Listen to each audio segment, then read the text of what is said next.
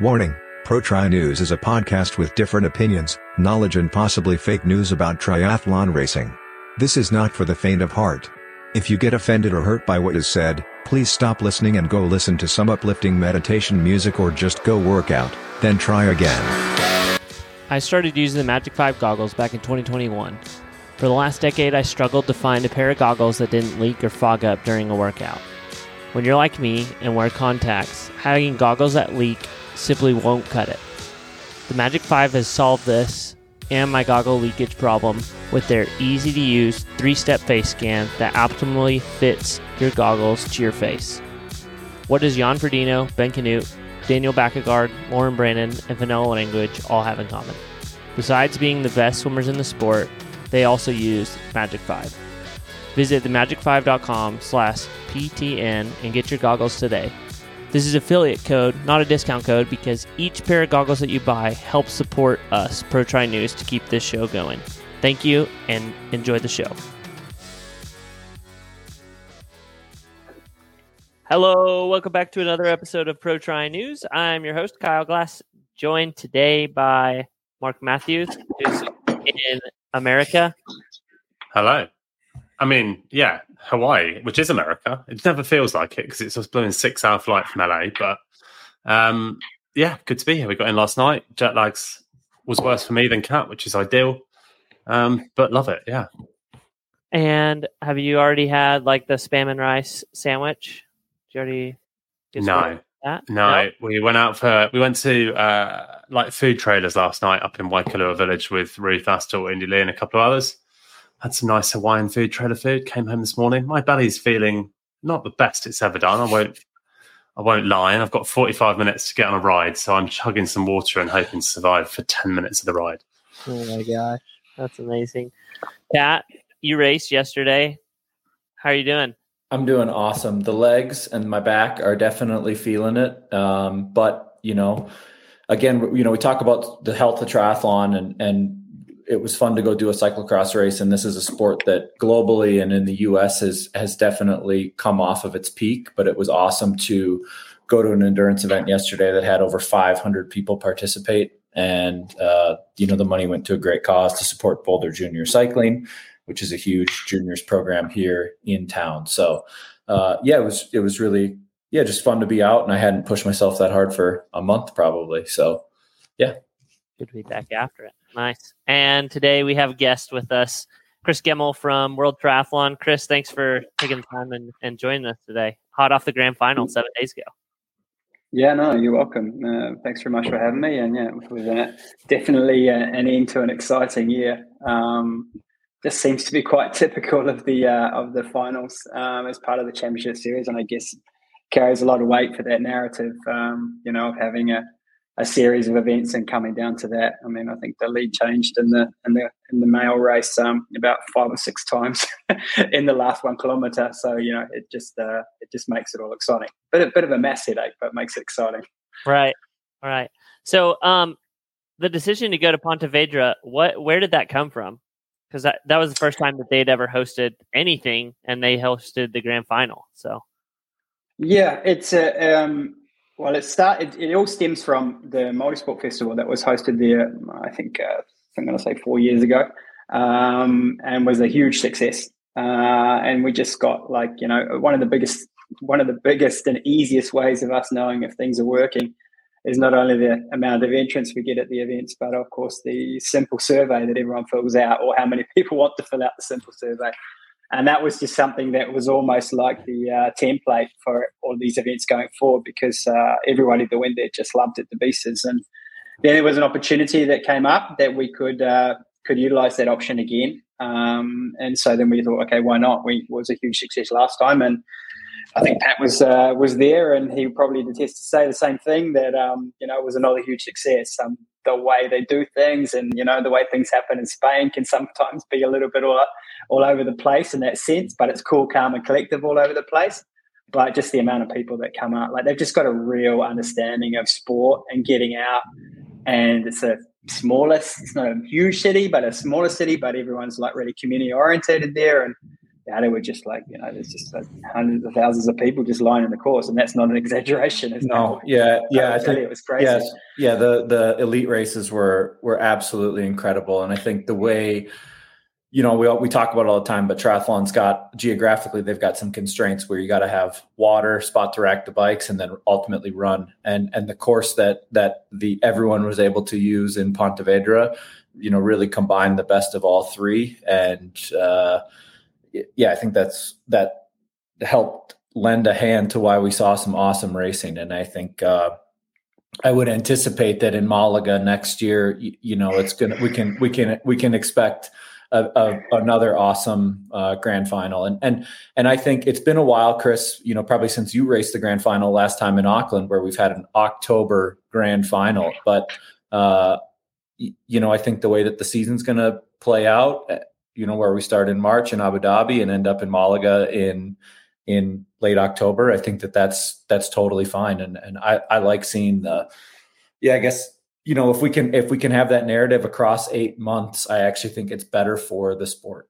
Yeah it's a bit of a geographical puzzle in that sense. Um, sort of if you you know you'll come to the conclusion pretty quickly all of you i'm sure. Um, that there's only some places in the world that can host the grand final because it doesn't work otherwise if we like stick it in some other places we have to have it in the middle of the year or the start of the year so for that reason um, you know we try to balance it out and, and look at the options. I last uh, the year before it was in Abu Dhabi, but it was like end of November, beginning of December because we had to wait until environmentally we could actually uh, host a, uh, an Olympic distance race there without having to you know apply the rules. So like we're playing this game all the time, but um, yeah, when you find a good place and you find a good host and um, especially a good you know an LOC that we know that delivers to the standard that we need and we can know that we can rely on them then you know sometimes it's just it's the safest way to go. And like to be really honest, it's also within the Olympic quadrant and like knowing that the Olympic uh, period is such an important time for the athletes as you get closer to that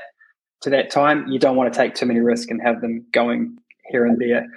And so you just try to keep it easy. And the other thing is we have to work with all the other private organizers. You know, like we want to be able to give them space so that we don't block the whole entire calendar and have these athletes racing all the way until December. And that's that's super important as well.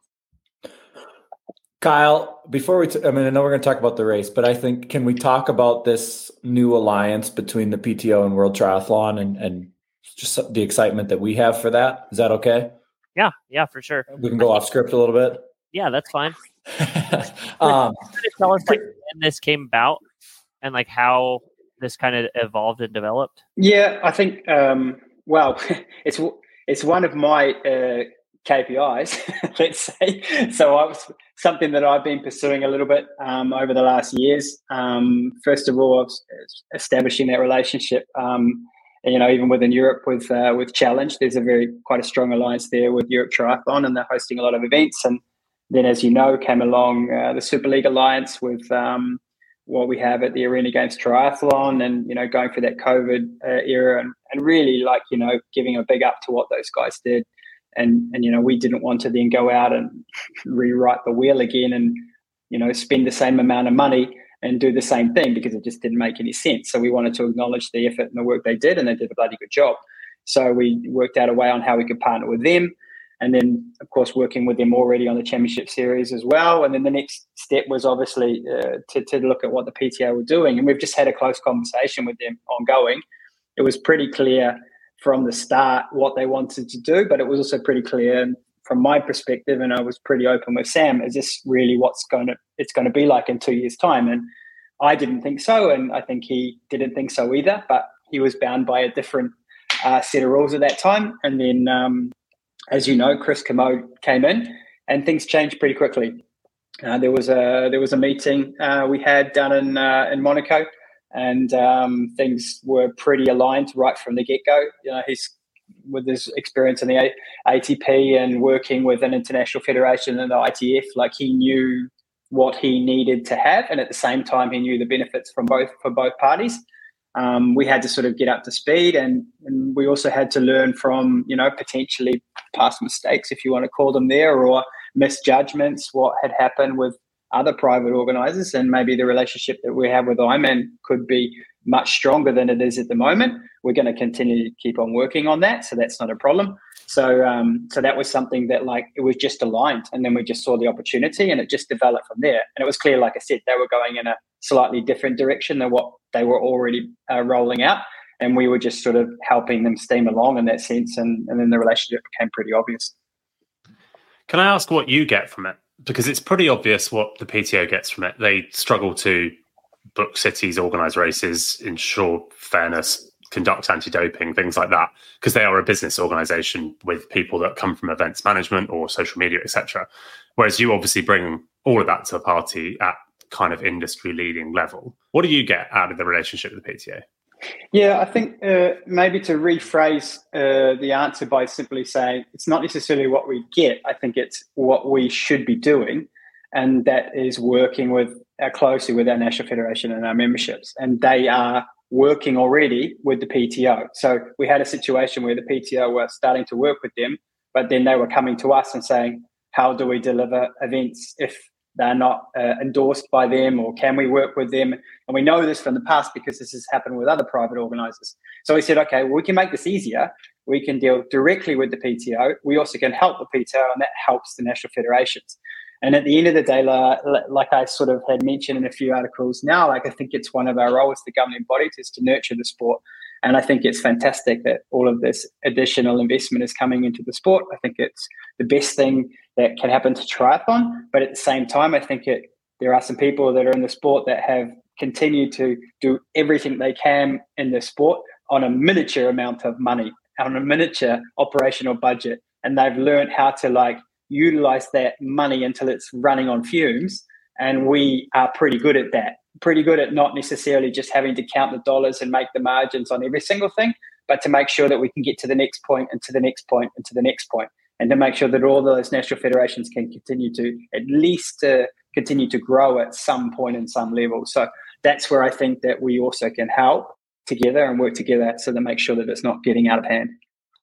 Yeah, and I think you know the obvious place where I talked about alignment here all the time was World Triathlon and the PTO, they were, I, I truly believe they're athlete focused, athlete centered organizations. And even from, you know, how you guys have elevated the athletes in the last 10 years, how you've elevated the broadcast product across the World Series and the World and World Cups. I see a ton of, I, I don't like to use the word synergies, but there's synergies between what you guys are doing and, and what the PTO is doing. Uh, the, the most obvious next synergy to me would be that the schedules are exactly aligned. And if when you guys go to Abu Dhabi, Yokohama, Cagliari, etc., I would love to see a PTO race at each one of these, and they follow the exact same calendar. Is that is it realistic to even dream of that scenario?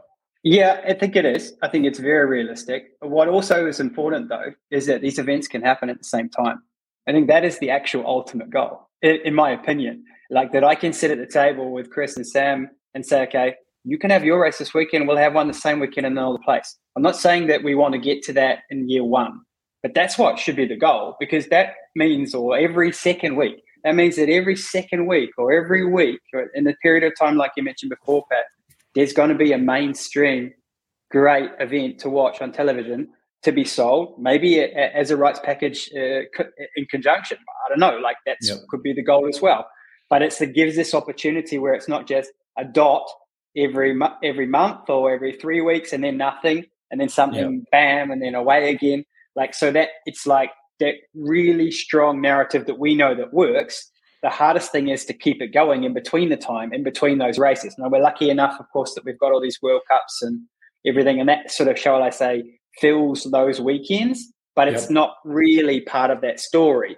and it's not the mainstream part of triathlon that might see these more, you know, uh, the higher industries coming in and start spending all this money because they want to have this product.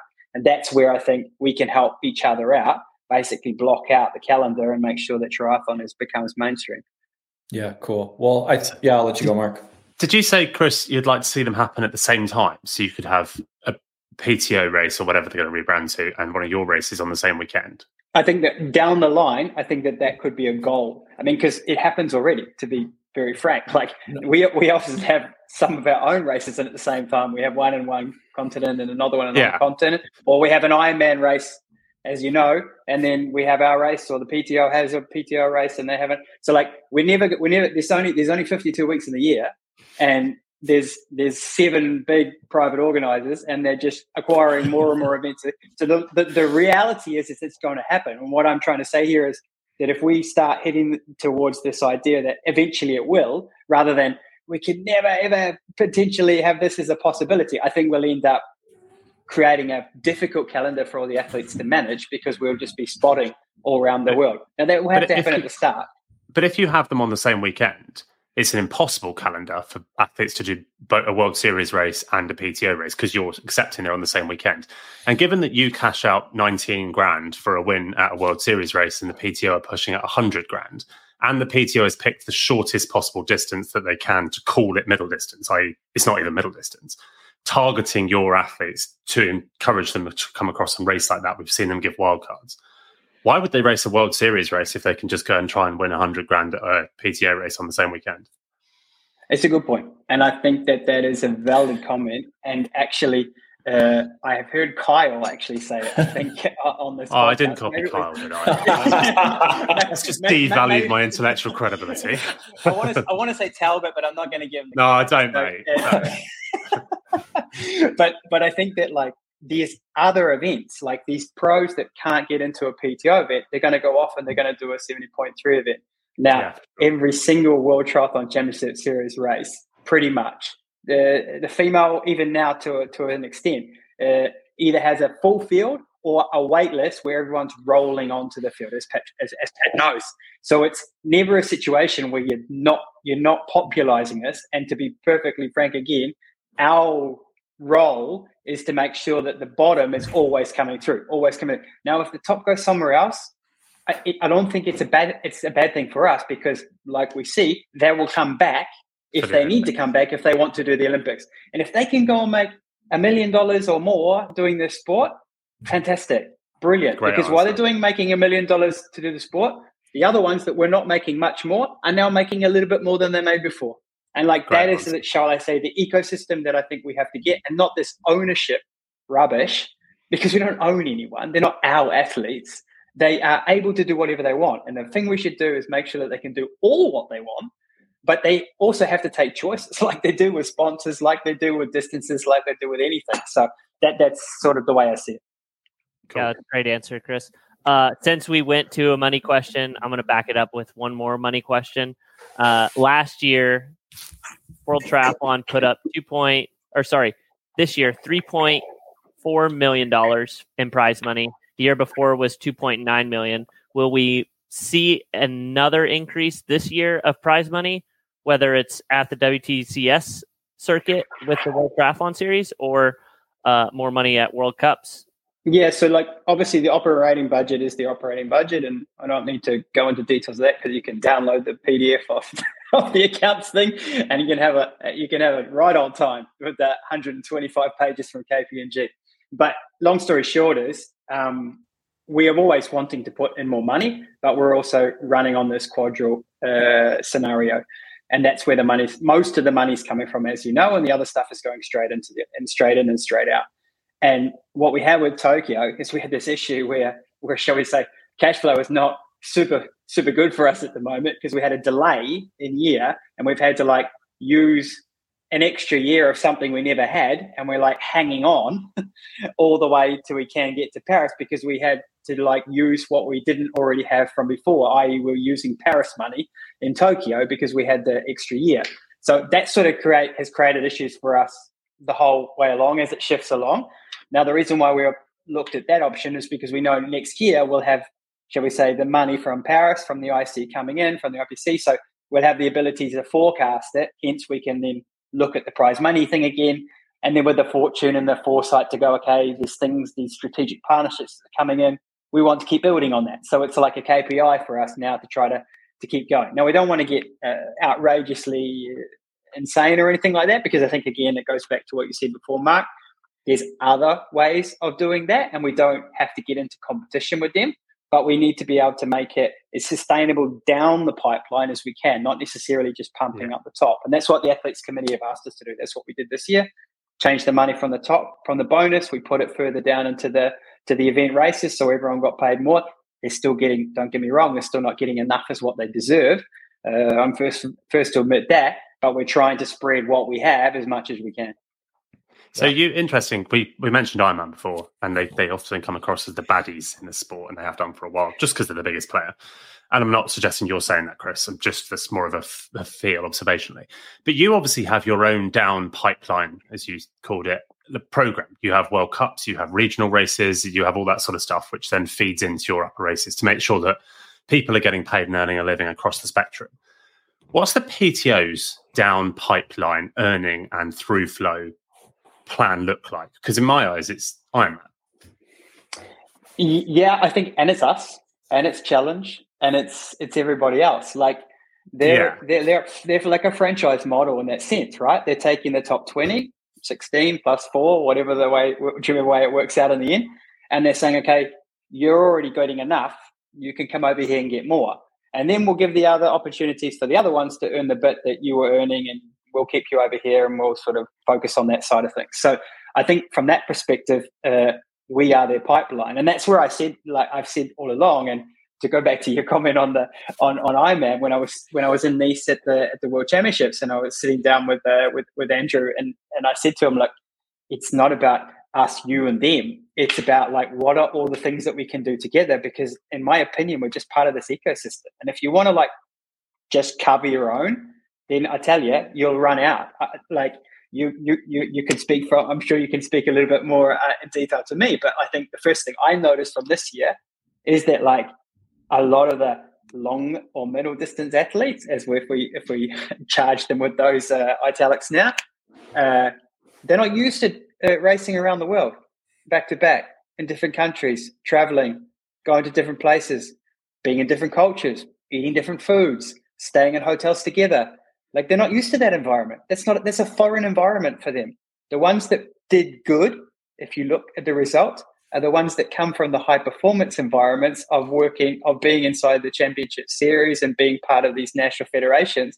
And they're kind of used to that. They like go to this and they're like, yeah, we did this, we travel around the world and do races from this place to this place to this place. So I think the first thing that they've got to do and they've got to make sure is they've got to look after those 20 athletes and they've got to make sure that they treat them because by the middle of the year they might have only have five left because they'll all be tired, injured, or otherwise, and they need to make sure that they have a program that they can keep you know keep them in click and make sure that they you know are either contracting them well enough that they're not racing here, there, and otherwhere. And I know that Sam and Chris are, are totally on on the same mindset as that, but I really think that that's something that like is going to be like a key aspect for anybody that does that PTO tour is the ones that have the ability to be able to be consistently good, change their training, not necessarily taper or peak once a year, but they're going to have to peak sort of six times a year, maybe with one time really good. And I think that's a totally different model to, than some of those athletes have ever raced before.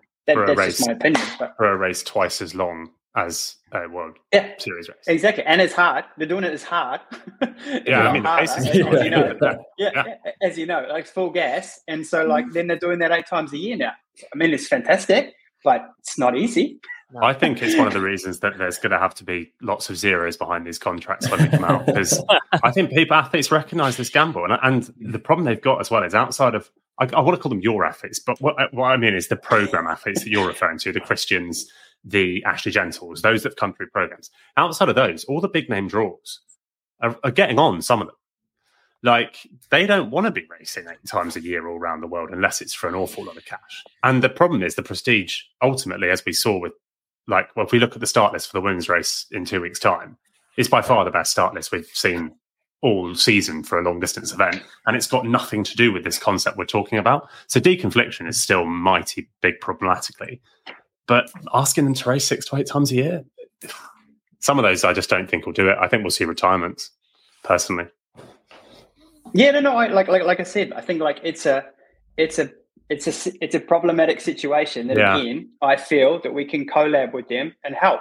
We've had to manage this for since 2000. Well, you could say you could go back further since 1989, but you could say that like as part of the series narrative, we've had to uh, manage yeah. this since 2009, and not just manage the series, but manage the and not the athletes because they're their own people, but manage the high performance programs and the federations and the coaches, and just make sure that there's not any craziness out there that like because you see it pretty easily. You see the ones that like you're up and down or injured or gone or back or whatever, and they're always in the same, you know, they're always in the same loop. So like for us, it's like it's not to tell anyone what to do, but it's to set up a system which is yeah. then being able to be like the athletes are able to grow through it and they learn over time what they can handle and what they can't handle. And I think that this will be really critical in the first couple of years of the PTO that we like help out as much as we can with that. And like you say, time, right? Like this, this nothing's going to be perfect in cycle one. It's having a bit of patience and faith in the the plan that's sort of put on a page. Yeah, for sure. Um, let's look back real quick to Paris. No one else on this call was able to make the trip, but myself, Talbot, and Chelsea, we had a great time. Uh, had a great time, mate. The biggest cheer, the biggest cheer of the whole time in Paris. Uh, it wasn't when wasn't when Beth crossed the line. You know, it wasn't that when you know hearing Talbot. It was Kyle and Talbot watching a tiny little iPhone screen leaned up against the back of a fence outside Athletes Lounge. No, no, close, man. You were close. Oh, go, go again. Uh, Oklahoma State football. No, it hasn't started. Close yet. again. Some some M and A some M and A fight. Oh, Kyle, God. Kyle just losing it, and everyone was like, "What is he doing? You jumping around? I told you, I told you." Sean O'Malley upset the world and won the UFC title, and I'd been telling Calvin for the last three years. Sean anyway, O'Malley- moving on. Um, but that was definitely the loudest I was in Paris. Uh, but Kris, can you kind of take us through? I mean, I know that the mixed team relay didn't go off kind of how you wanted, and the para didn't really go off how we wanted with the um, the cancellation of the swim for those races. Look, I'll I'll flip it straight away. It went yeah. off perfectly. It went off perfectly. I'm telling you, it went off perfectly. No, it didn't, Kris. Come on. it did. It You've got to be one hell of a politician. Why do, you think it, why do you think it went off perfectly? Tell us why you think it went off perfectly. Because because in these in these types of things, uh, I, I I can tell you now that the not going created a better situation than the going. And I wanted it to go. Don't get me wrong. Everybody wanted it to go. Yeah. But there's now, now this not going part. Uh, they just realized this is this is what this is the consequences of not doing what you say you're going to do. Mm. You you you you gotta tell us the truth. If you're not telling us the truth, fine, no problem. We'll pack up, move, go somewhere else. But don't tell us you have to be here if it's not the case. So yeah. this not going thing was the last thing that they thought was going to happen. So it happened, and now everything is a little bit different. and it's a little bit like that. Like that's the way this situation works a little bit. And that's not to say the the OCOG and Paris 2024 didn't want to be in that situation because nobody wanted to be in that situation. Kris, yeah. sorry, but we're a few weeks ago. Yeah, I reckon some of our listeners won't quite realise exactly what we're talking about. Okay, we're talking about the, the water quality. So we're talking about exactly. the water quality and the, the para race having the swim cancelled and mixed team really having the swim. Sorry, Kris, yes. carry on. Yeah, exactly. yeah. sorry, sorry, man. No, no, no, fair enough, fair enough. Just for context, and, yeah, and, and sorry, the, can can I just add one more piece and, and back up to that and say that in yeah. the last, well, we'll call it like three or four Olympics, the, the there's been a crown jewel with all of them, whether it was London, Rio, Tokyo, where triathlon really got to be a folk was fortunate enough to be a focal point for the city, right, of the Olympics. And and, and it's I think it's very cool that the Olympics uses that event to showcase the city. So I'm I'm assuming that that was the same idea and rigors that World Triathlon was placed under by the IOC and said, "Hey, you guys are going to be under the Eiffel Tower. It's going to be amazing." And no problem. yeah. yeah, exactly. We, we, we've done it before. It's not a problem. And look, we knew what we were getting ourselves into. Yeah. Because we knew what we're doing. Yeah. If they don't know what they're doing, that's fine. No problem. We'll find out that they don't know what they're doing. The, the, the test event, uh, and I said this a, a hundred times now since, it's a stress test. And it's not just a stress test for the event itself. It's a stress test for people in the event. You need to find out where the weak points are, where the points are of the cracks, and this happens every single time. It's not just happen at one games and not another. This is a game situation. So we we we we didn't like it's not about like pointing fingers. It's just saying to everyone, okay, if we want this to happen the way we want to happen, then we have to keep pushing to make sure it happens that way. And not to just go, yeah, it'll happen. and think it'll happen. And then that's right. essentially can potentially what will happen next year in, in August. And it won't happen. 100% that that will not happen next year because the, the, the, the, line in the sand has been drawn and, yeah. and they just, we won't, no one will have to cross it anymore. So that, that, that's what I mean by that. And I don't want to, I don't want to sound laughable, Mark, in the sense of the way I answered it, but like that's for me was like the best scenario of like what could have happened other than we could have just raced and it could have been great, great, great, great. And then we would have had to like dive into the details to try to find are we going to be okay? Are we going to be okay?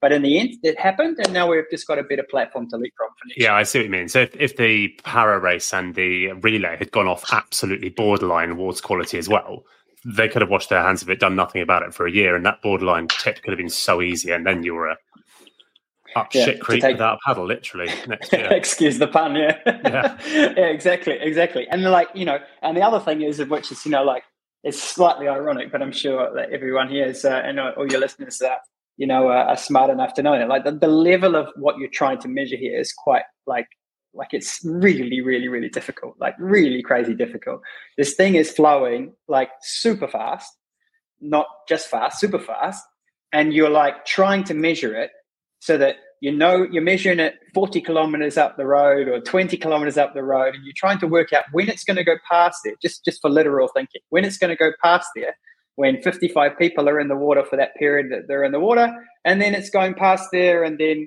whatever comes after that might not be uh, the measured source you know like it's that literal what we're talking about here. So the the wrong measurements or the That's right really measurements can like you, if you think about it the wrong measurements and the right measurements could be like you know, going like this the whole time.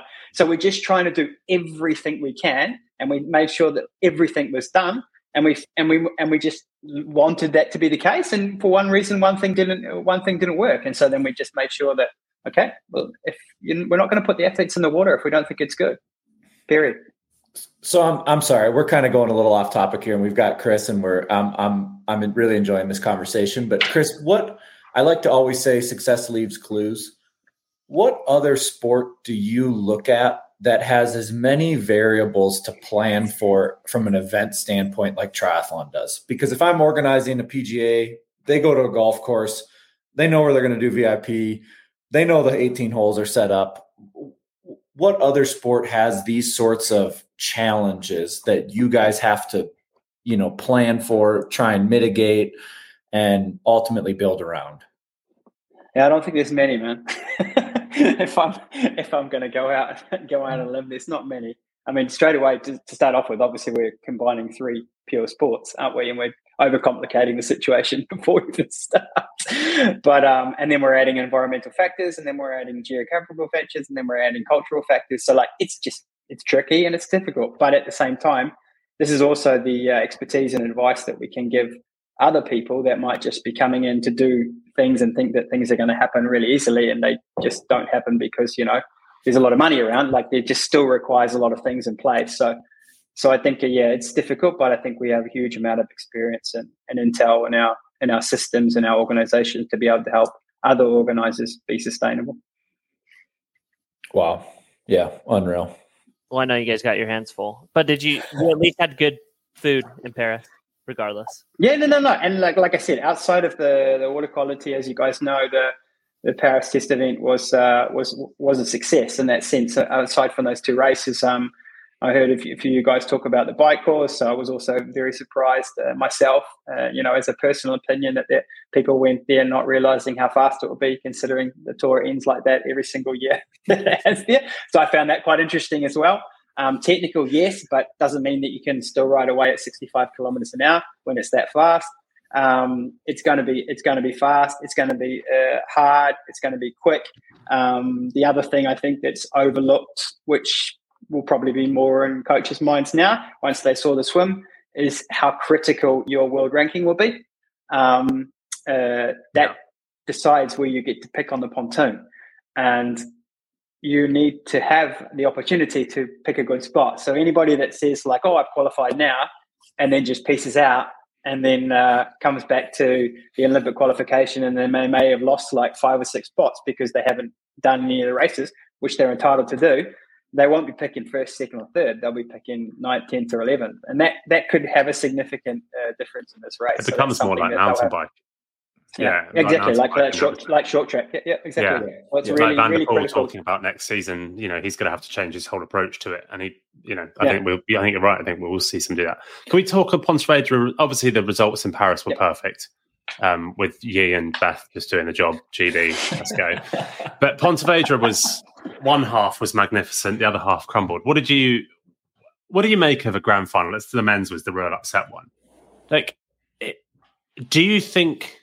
It's too easy to have an upset in the grand final at the moment. So you can have athletes winning all year, someone that's not come close, well, they've come close to winning, but not run a race all year and then can sweep it away on something like potentially a 15 second dropped hat penalty and they can lose a whole season on it. Do you reckon that balance is correct, Kris, or not? I know. You know, this is this is subjective. I'm not saying there's an objective. No, no, no, no, no, no. It's it's it's. I've been on both ends of that. One yeah. as an athlete, yeah, yeah, um, where I where I would be like, yeah, man, it's way too much. You know, like I prefer to go in there second and just and just call it quits and call it that. But but it but it's the same game for everyone. Everybody knows it at the start of the year when they start their season. And if and for example, to take Beth and Alex as the example, they said that they that the test event was their was their goal. So if the test event was Alex goal, then you know what happened in Pontevedra might have been not only just because he didn't feel good, but because his training was, let's say, compromised after that point. Like, yeah, I don't know for sure, but I'm, but that would be my guess. Yeah. Whereas like uh, Beth tried to do both and she managed it uh, perfectly. So like Hayden's scenario, and he will uh, he he he knows that uh, I know him well enough, and we we talked about it. Like, I mean, this was just a mistake. Uh, you can have small mistakes, you can have errors, you can have sabotage, self sabotage, whatever you like. But uh, he knows it was a mistake. It was a mistake not to pick the head up. Like I was literally uh, 15 meters away from him, and, no, the, and I saw it the, happen. The mistake was missing the river with the kick. The mistake was not kicking it straight in the river. That was the mistake. could have, could have, could, could have been. But I think, like at the end of the day, uh, I still, I still think that he probably could have won. Uh, you know, like it was that close. You know, like literally, literally at the end, the irony thing is literally at the end when we are having, like, he only needed to finish one place more further. If he'd not taken that 15 second or had that penalty, then he would have been one more place further, and then you would have had him winning by two points. So, like, so many you're variables. right. It comes down to like that. But the other thing that I think is really important to notice is that, like, if anybody went into that race not thinking Dorian couldn't win, that was their mistake. And that's the mistake that those guys made, calculated or otherwise because he is just there or thereabouts every single time. But the moment that it comes into the place that he wants to come, which is a sprint finish, you're basically playing into his hands. And and that's what happened. And he just utilized that uh, perfectly. Like it was just pretty clear that he just all the cards just fell into his hands, and he just made sure that he was the best athlete on the day for sure. Yeah, I mean, for Hayden, it's even stuff like Kristian Blummenfelt being ill and not riding well on the bike like normal cost him the race. Mm-hmm. You know, if Kristian's fully healthy, gunning that bite, that gap's way less, and Hayden wins it easy. It's so many factors that, yeah, yeah, uh, which does and, make and, it and really interesting, like, right? Exactly, and like, like I, and like, like, I'm also a big fan of the one day, you know, the one day events. You know, I'll, I'll be sitting there watching, like I wasn't when I was in Nice, and I'll be sitting there watching the the ladies in Kona because, like, I'm passionate about that stuff as well. But I also love the ability to have this narrative and and captivate me for a, a, period of time. And like I, I don't look at like Pontevedra.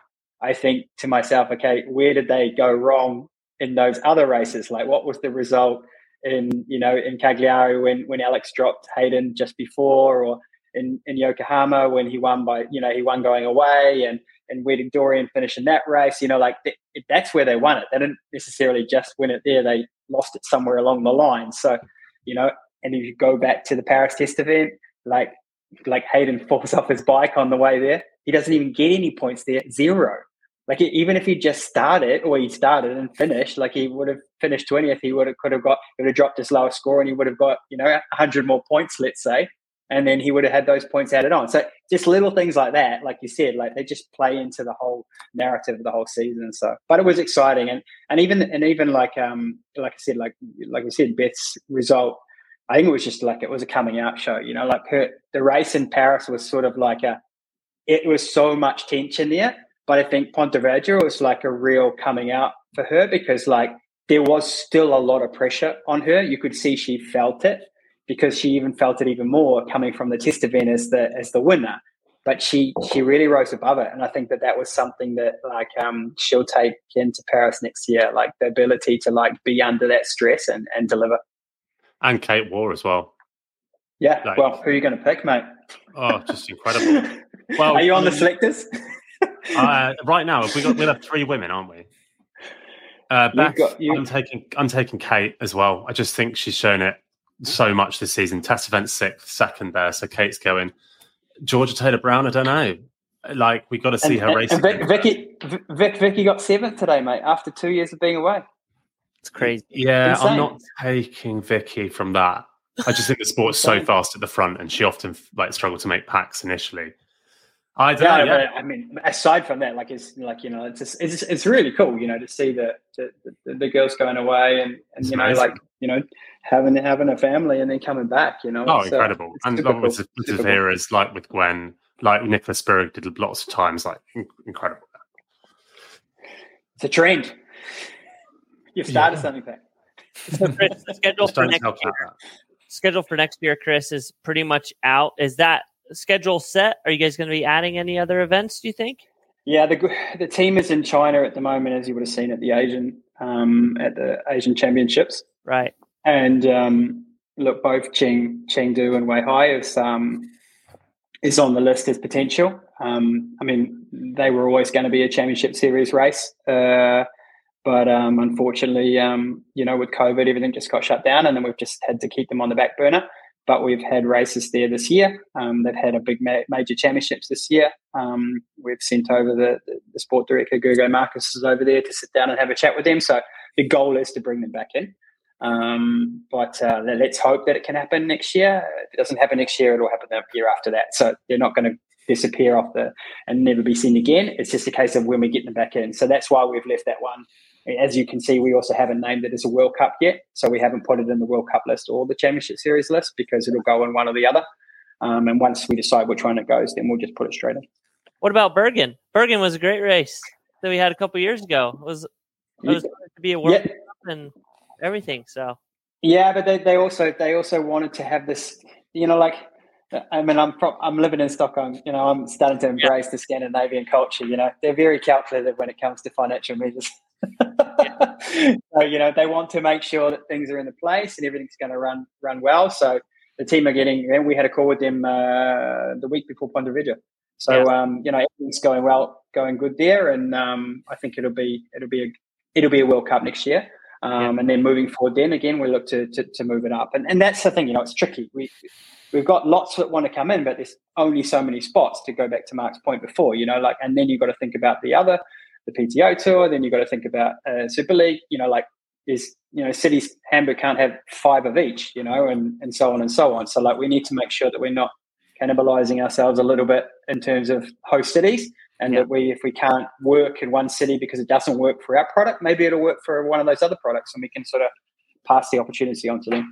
Yeah that's fair. Uh, and then one more thing i'd be remiss to ask you is racing in the united states a world cup or wtcs race. I know that legacy try in, in la is kind of what they're trying to use as the poster child for the olympics in 2028 any yeah the plan is that? Yeah, the plan is um, uh, two years and then LA 2028. If we get any more out of that, will be fantastic. So, like, if we get a World Cup next year and then we have the two years of the Championship Series and then we have the Olympics with a test event included, then that will be fantastic.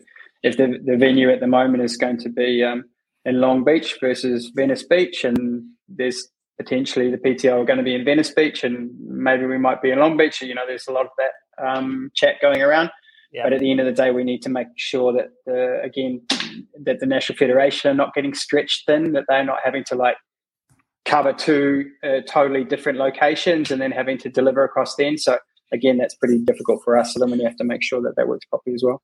So, yeah. so Kris, imagine if I'm a I'm a person listening to our podcast right now, and I'm running a, a local city or a state or something like that. What what's the best way to get a hold of World Triathlon and say, "Hey, I'd like to learn about putting on a triathlon." What does that what does that onboarding process or discovery process with World Triathlon look like?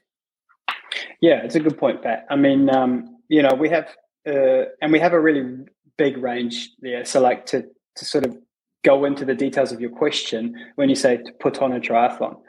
Know, we get people wanting to know, and uh, you'll you'll laugh when I use this one. Where do I put the cones on the course? sure, no, I mean, you know, like like yeah. how do I how do I get bike racks, or uh, we don't have water to to swim in. You know, so we get down to that level, uh, which is then coming through the development pipeline, which is then through the development um, part of the sport program, and then you have you know opportunities to work within there, and then we're basically teaching the technical officials and the administration on how to like deliver an event to the World Cup and the Continental uh, level, and then the Championship Series level, which is simply working off a bid document, which is uh, you know you can just go to the website and you can download the bid docs, and they're all there. That's very clear what the LSC requirements are, what the the fees are for everything to deliver, which are basically the cost of the fees for us to help you deliver it. So it's not yeah. like like we're we're we're always one on one in that scenario, and then we basically get together and we deliver the event. So it's not like we're working with licensees or anything in that way. Like we're always part of all the delivery plans and we manage it that way. And then LSC is simply the boots on the ground that are helping us deliver it. So it's very clear in that sense. And of course, you know, if anyone needs even, even further one, then we just set up a call and we have a chat with yeah. them and we let them know more. Yeah, no, it's been a, it's been a very fun experience for me. Getting, I, you know, this year I got reintroduced to triathlon, and I've got to travel to a lot of, you know, what we call them tier three and tier two events, whether they're Conti Cups or World Cups, and it's it's been very exciting for me to see that I'll call it like the transformation of what, you know, I'll use Huatulco as an example, and I saw the course on Monday before the race, and I'm like, this is going to be no chance.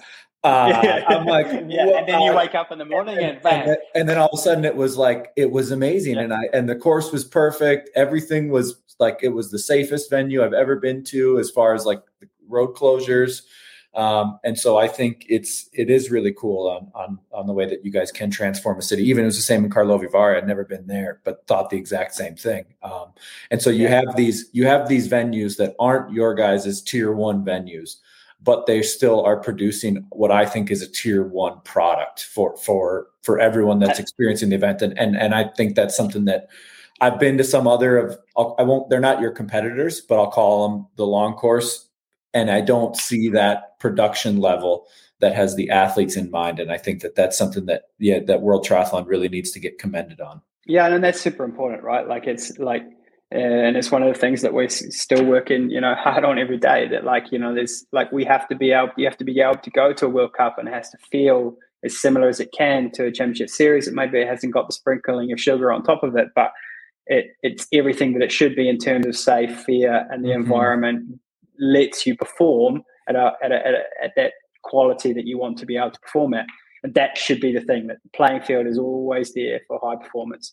And so that's the that's the key indicator for all of us all the time. And if something falls over then you know like we have you know the, the, the reporting system and the reviewing system of everything you find the holes really quickly. And that's always the good thing because like we don't have a lot of these events that come in and out and to take your Kyle's point as before when he said about Pontevedra wasn't in the series and then come in. And like I said they could come in because we knew that already they had delivered an event at that level, and they also that LSC being the um, Spanish Federation FETRI, they also delivered Ibiza. Uh, so we knew that they could deliver it. So there was no like you know like fear or you know risk that was like heightened by that. But some events are just brand new, and the, we just know that we, if we manage our expectations in year one, and they come in for two or three years, we know by year three it's going to be a super event. And then who knows what can happen to it? They can be in the you know, like KV that can be in there for the rest of the time. Like that's where they want to be. That's their niche, like you say. They love it. Yeah. The city loves it. The athletes love it. Everybody wants to go in there. The start list is always packed. The course is great. You could say, oh, it should be a championship series. But no, it shouldn't be. It should be just a quality World Cup because yeah. I think that's what they prefer to have. And so we don't want to push them in a way that they don't want to go. What uh I mean, maybe the Kyle, maybe the final question for Kris here is, you know, Kris. I got more questions. In well, the you got more questions. All right, well then go for it. Go for it. What was your question related to? Because my question is related to something. I mean. I think my, my big question for Kris is he's obviously been in the sport a long time. He's been at he's had exposure to only his one part his racing career and then part two now on the on the back end for for the governing body side. If and he's got obviously great visual on what Ironman's doing, what PTO's doing, but if you could close your eyes and one part predict, one part wish where do you hope that triathlon is in five years time from now? And i'm talking short course long course i mean you can kind of answer it however you want.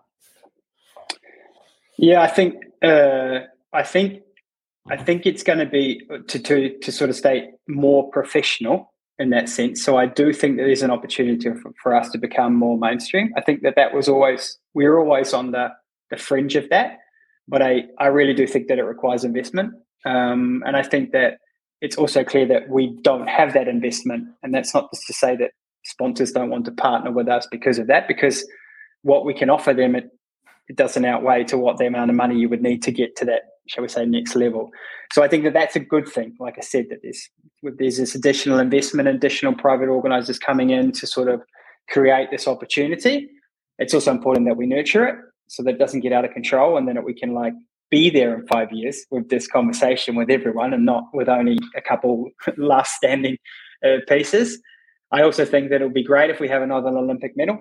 I think it would be fantastic if we know that in 2032 um, there's going to be another Olympic medal there. I think that that's a genuine hope for us because I think that also is the key role that we can play. What that would be, I'm not sure. We need to we're pushing on one way, we might have to change our direction based upon the feedback we get and push in another way. But I think that should be a should be a goal. And if we have 172 national federations like we have now, I don't necessarily think we need to have 220, but I think we need to have, as we sort of have categorized them as being, you know, for level four of a national federation, which is like well administrated, the ability to run events, um, the ability to, you know, uh, deliver events in a safe, fair manner, by themselves and not necessarily always with the help of either continental confederations or us. If we only have like, you know, 50 now, let's say, and I'm just making up the numbers, it would be great if we had 120. I think that that will be uh, super important because as the, the sport would go mainstream, the development needs to go at the same same rate, and that's what you see over the time.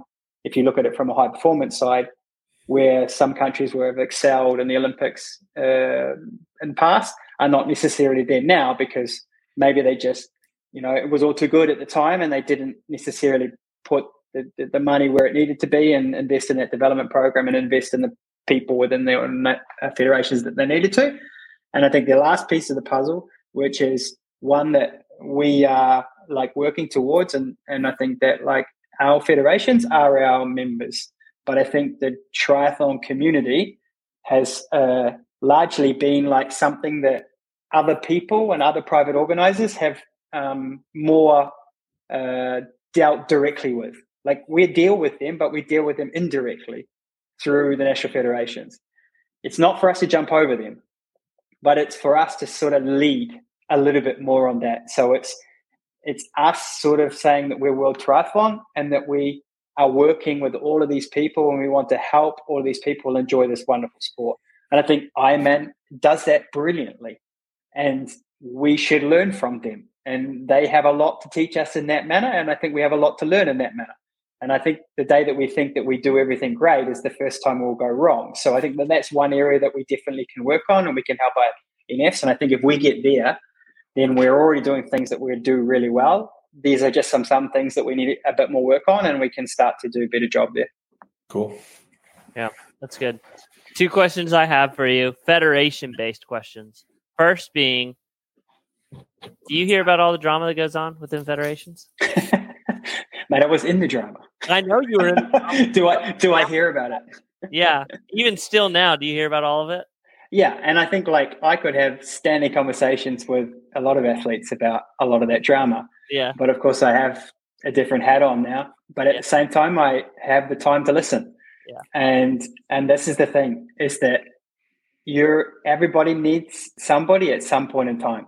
Right. And you, the moment that you don't need somebody uh, is the moment that you probably will end up doing something else.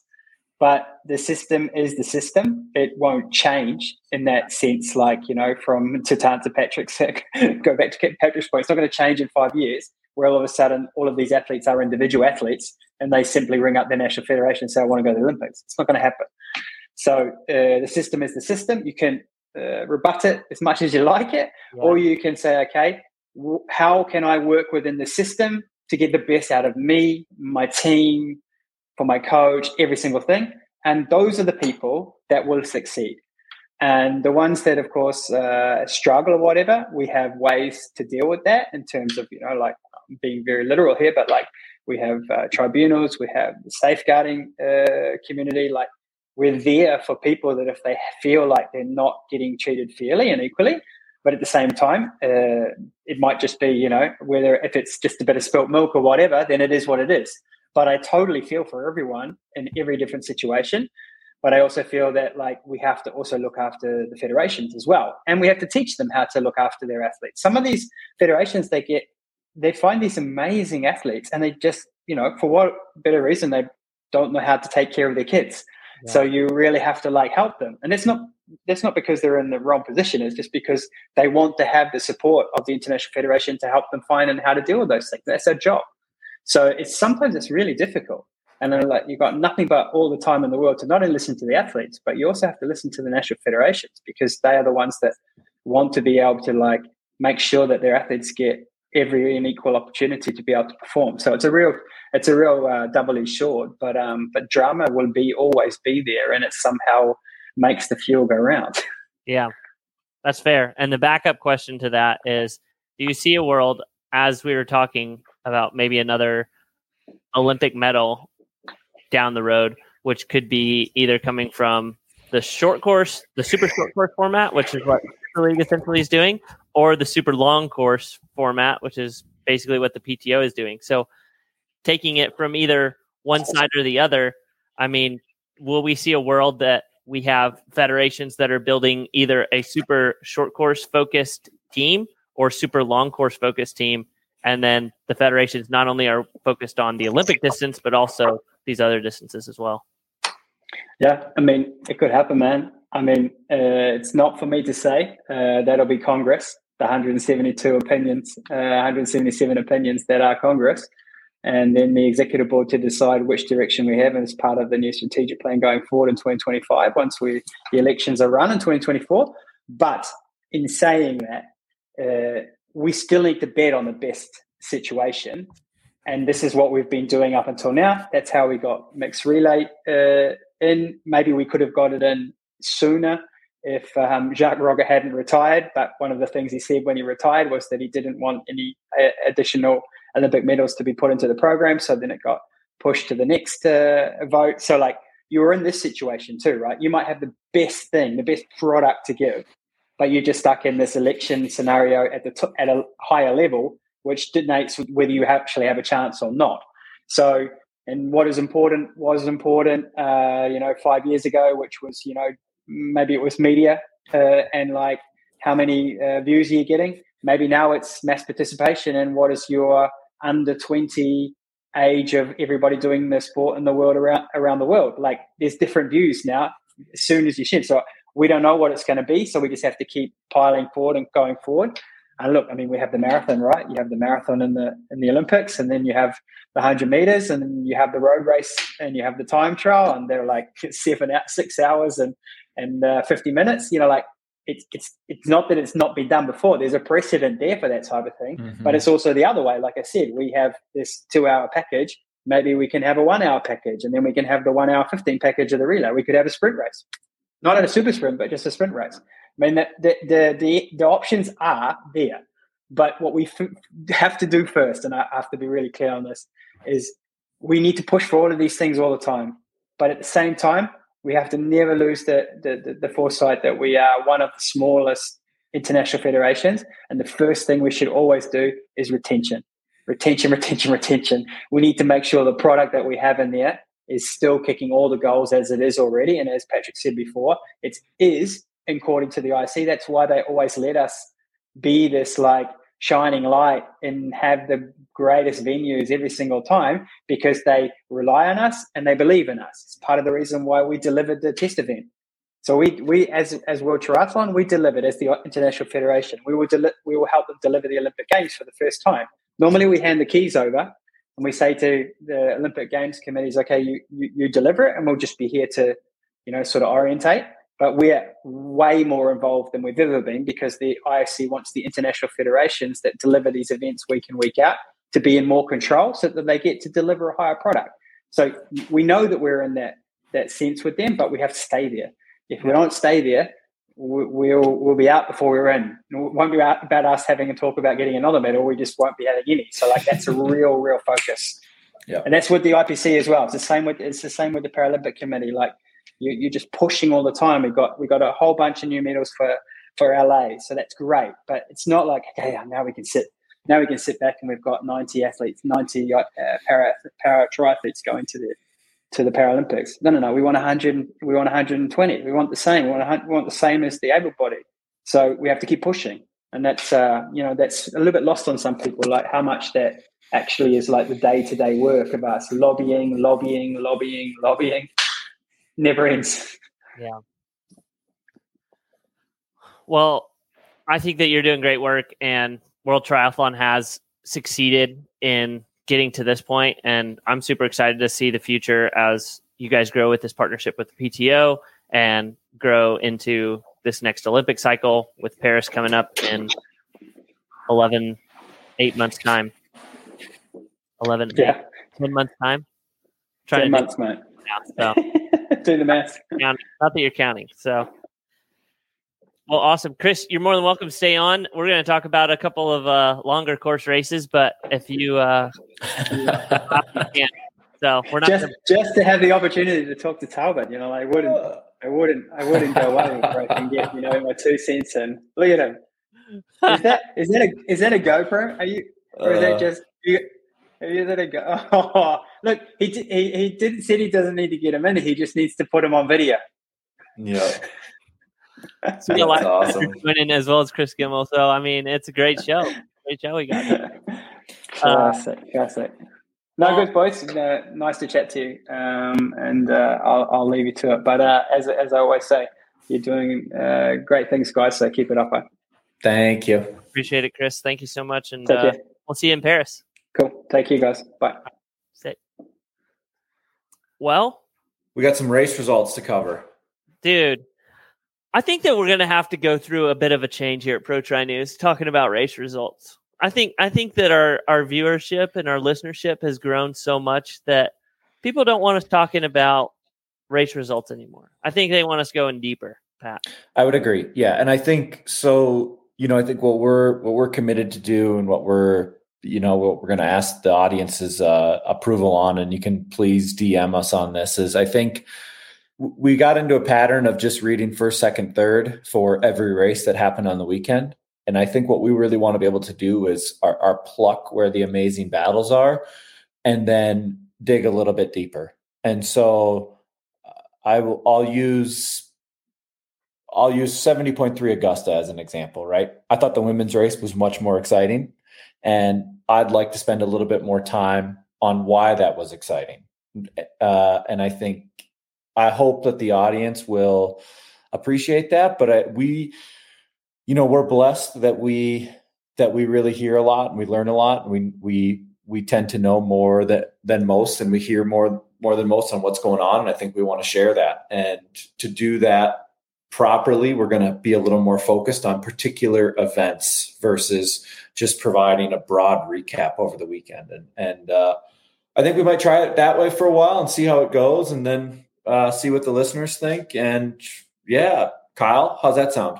I think it sounds great. I mean, there's plenty of podcasts, triathlon podcasts out now than there was in 2011 whenever we started this thing, which is fantastic. I mean, it not to pat our, ourselves on the back or carry our own flag, but I like to say that we were kind of pioneers for that. I mean, the only thing that you could equate it to was back in the early 2010s, 2015s, whenever uh, the real Starkey was around, and I was an avid listener of that show, and I enjoyed that show.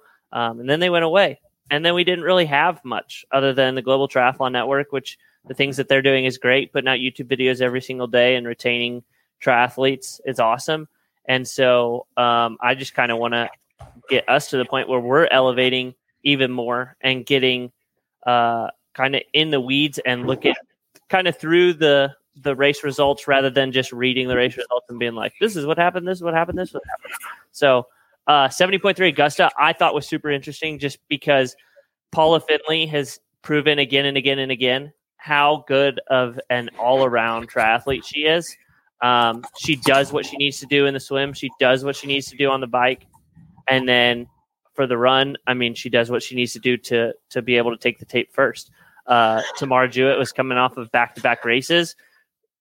Would that have affected her? I don't think so because Paula's only lost to her one time in her career.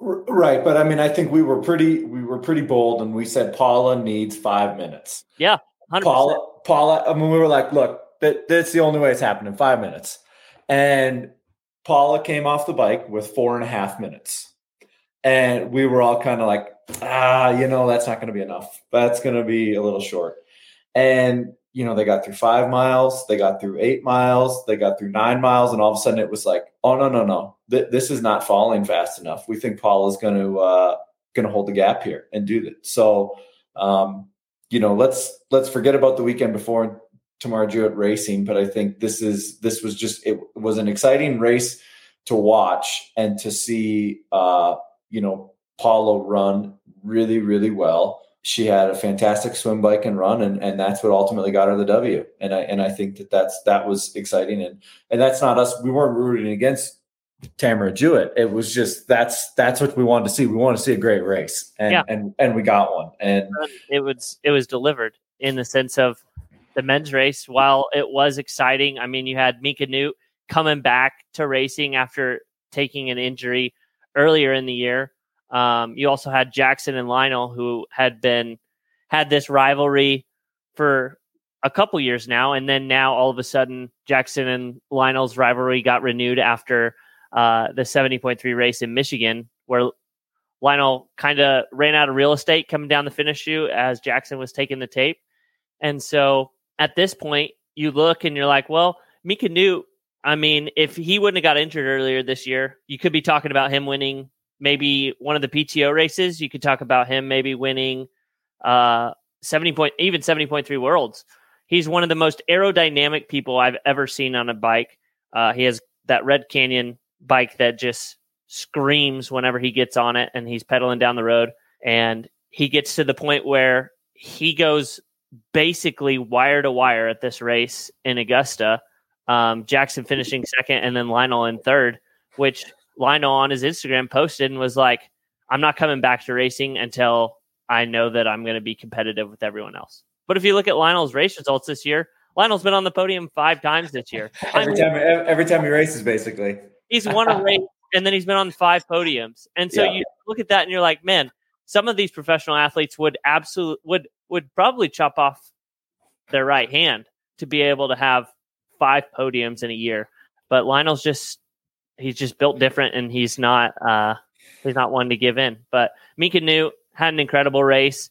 Um, he's someone that I think we're going to be talking about for a few years now. It's not if he wins a world title in the future, right? It's going to be when he wins a world title, when he wins multiple PTO races. Um, I think between him and Rico Bogen, uh, Germany's long course triathlon, um, while we will be missing Jan Frodeno, uh, Mika and Rico are going to kind of come through and roll some people in in long course racing. Yep. Yep. So all that to say 70.3 Augusta was an exciting race. Uh, the women's was more exciting than the men though, in my opinion. Yep. And then 70.3 Cozumel, Thomas Rodriguez proved to the world that he is a stellar athlete. Uh, he's a stellar runner. Um, that course was is epic. I've raced the long course race with Talbot off of three weeks of training, and uh, I actually I absolutely love Cozumel. I think it's one of the greatest races on the circuit. If you've never been down there, you have to go down there and race. Um, it's pretty much about all you can say. You had people racing back to back weekends. You had back to back an Ironman athlete that won at Maryland with Michael Weiss, and then you had Andre Lopez who had been uh, who had raced Ironman Nice, and then Justin Riele, who is coming off an injury, goes and gets onto the podium, runs third, fifth through third, uh, all the way to the end. But Thomas Rodriguez, I think that he's an athlete that we need to look for. Um, once he gets stronger on the bike, I think he'll be a force to be reckoned with. You're going to try and recap the Super League race? Dude, I just want to talk about the, the council chambers meeting that I listened to for six hours on Tuesday night because I've I've honestly I've never really listened to municipal uh, politics, and I listened to that just because I was like, well, I don't know if this race is going to go forward or not, and I want to be. It's kind of prideful. I wanted to be the first person to post about it on Instagram, and so I'm like listening to this, and while I'm listening, I'm just like, so what hour did they get to the triathlon? Because you you had to start at the beginning. You because you're going to miss this. You had to hear everything. So I got done. I for those that don't know, I officiate foot like high school and junior high football during football season. And so I get done officiating football game on Tuesday night and the meeting is like because it's in California. And I like I click on it and I'm like, "Oh, well I'll just drive home and I'll just be able to listen to it. They'll get to it pretty quick and then we'll be done." I get home just after 9 p.m. and they are just going off about just the uh, in Malibu and how Kourtney Kardashian has had this party, this blush party, which is one of the, her companies, and she filed with the city to have this permit for only 50 people and obviously way more than 50 people came and these council chamber people are just making it their mission to make sure that people know if you don't file a permit correctly you will not be getting a permit in the future and so while this whole meeting's going on i'm just thinking in my head i'm like dude, they're not gonna they're not gonna let this race go on. These people are gonna champion this, and they're gonna make it a point that even though they're asking for this temporary use permit, they're just they're not gonna let this race go forward because all because Kourtney Kardashian had a party and they want to make it their point to set a precedent. So they get to talking about the Super League race probably about 1 a.m. And then they get to a decision and the vote about 3 a.m. And so, two hours of deliberation over changing a course for uh, one of the longest standing triathlons in the United States. 38 years that the Malibu Triathlon has gone forward. Thankfully, they were able to vote for it to be a yes. And then after that, it was full board. Uh, it was an amazing race yesterday. Super League race happened, and I think it should come as no surprise. Cassandra Beaugrand was able to win that race, uh, followed by Emma Lombardi. And then on the men's side, you had Hayden Wilde come away with the win, which sets up for an amazing Super League final in Neom uh, coming up here in a few weeks. So on the women's side, um, first, second, and third are separated by two points. And then on the men's side, first, second, and third are also separated by two points. So you'll have to watch the Super League race in Neom coming up at the end of the month. But the most important thing to talk about from the Malibu Super League Malibu race, in my opinion, was the fact that you had these, the fact that Kourtney Kardashian basically almost had the Super League race canceled. There we go. All right, what do we have next weekend before we get into our Kona preview show? And and can I t- can I just make a plug for what we're doing in Kona? Let me let me let me remind everyone why we listen to this podcast real quick. We listen to this podcast because triathlon is fun but supporting our sponsors is more fun. Waterfall Bank has backed us for the last, I don't know, what has it been? This whole year? 12 yeah. months now? Um, Waterfall Bank is a FDIC bank that provides both commercial and personal banking for companies and individuals who want the best technology and top tier customer service. So visit waterfallbank.com to set up a bank with them, a bank account. And then Waterfall Racing is also a community of triathletes, whether you're in first place or last place at your local race or like to race around the world. Uh, Waterfall Racing is $75 to join and comes with so many benefits, as well as next year, what's going to happen is each community will have kind of their own captain and you'll meet up with XYZ people and go for a group ride and you'll have support uh, which is something that not I don't I don't think any age group racing team has. So that'll be super exciting. That's coming out of Waterfall Racing for next year. So if you are looking for that and wanting that and craving that, I think joining Waterfall Bank Waterfall Racing is for you. All right, can we talk about what we're doing in Kona? Yeah, you want to you want to take it? I'd love to. Okay. We're gonna be we're gonna be joining up with we're to do a live podcast with Breakfast with Bob, 9:30 Friday, October 13th in the morning and and we're gonna we're gonna ultimately we're gonna talk about the women's race and we're gonna the show will be live on bob's youtube channel and then we're gonna take it uh, the audio and and do our podcast. But i think what we're really thrilled to do is sit down and and hone in and focus on ultimately what we're gonna have is the maybe the greatest women's field ever assembled. And and we're gonna be able to pick bob's brain who's been there for every edition and say look when was when was the last time there was a women's race that was this deep? And yeah. and how great is this race that we're going to be able to witness uh, on saturday? So uh, i think we're super excited to do that. We're we're i'm i'm really excited to go and and to see the race and uh, report back on on how it is. And you've never been to kona before so this is first good. time. Yeah yeah yeah. All my travels i've never been to hawaii so i'm i'm excited.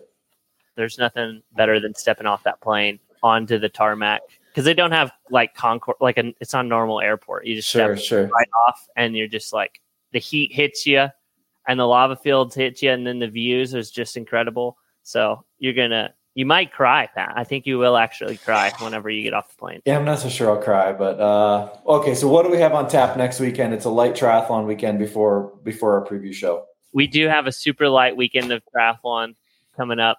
Uh, 70.3 Langkawi in Malaysia is the Asian Pacific 70.3 championship. So you think that it's going to be a deep field, which actually there's about nine women that are racing this race, including Ashley Gentle. Uh, and then on the men's side, Josh Amberger, Mike Phillips, Jelle Geens coming over from short course racing, going to do some, uh, hmm. some long course stuff. Uh, Tim Van Berkel is going to be racing a lot of Australians, a lot of New Zealanders. Um, Braden Currie, you have the whole gambit of, of kind of Asian Pacific superstars that are going to be doing that race. Great. We have a World Cup in Rome, which I wish Kris was still here so we could talk to him about it. But uh, I've heard through the rumor mill that we're going to have to look at this race of it potentially going to a duathlon. Now, why this is significant is because there is a great bike runner in this field by the name of Jason West, who's coming back from long course to short course doing this race. So where are they? Where are they supposed to swim? Why is it going to be a duathlon? Dude, I heard that there's more poop in the water than there is water in the water.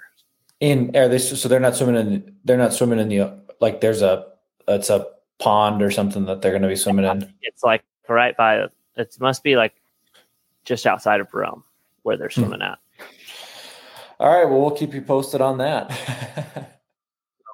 That's just what I heard. I don't know if it's actually legitimate or not. If if people are just making stuff up, but that's what I'd heard. Is there's more poop in the water than water in the water. So all right. Well, are we going to close it out on that end? Uh, I kind of want to close it on a higher note than that. what do you got? Well, I want to know what the band aid is on your forehead. Oh no, we're not going to talk about that right now. What? No, no, no, no, no. We're not dealing with all that. Right. All right. Well, all that to say, thank you guys for listening to this week's episode of Pro Tri News. I'm sorry that we did not put out an episode last week. I think last week was the first week we haven't put out a podcast uh, since we came back from our break in January. So, thank you to the loyal listeners. The best way that you could support us would be giving us a five star rating on Apple Podcast or Spotify that helps to where whenever Pat's going in the negotiating table and talking to our sponsors for next year, our partners, uh, then they'll say, "Wow, you guys have 4.9 stars on uh, on your reviews, so you guys must be really good." And then we compound it with the listeners that continue to support us and continue to come back, and we can't be we cannot be more grateful for you guys. So thank you for listening, and uh, next time we talk to you uh, we'll we'll talk before we get to Kona. So we'll talk to you guys again next week. See ya.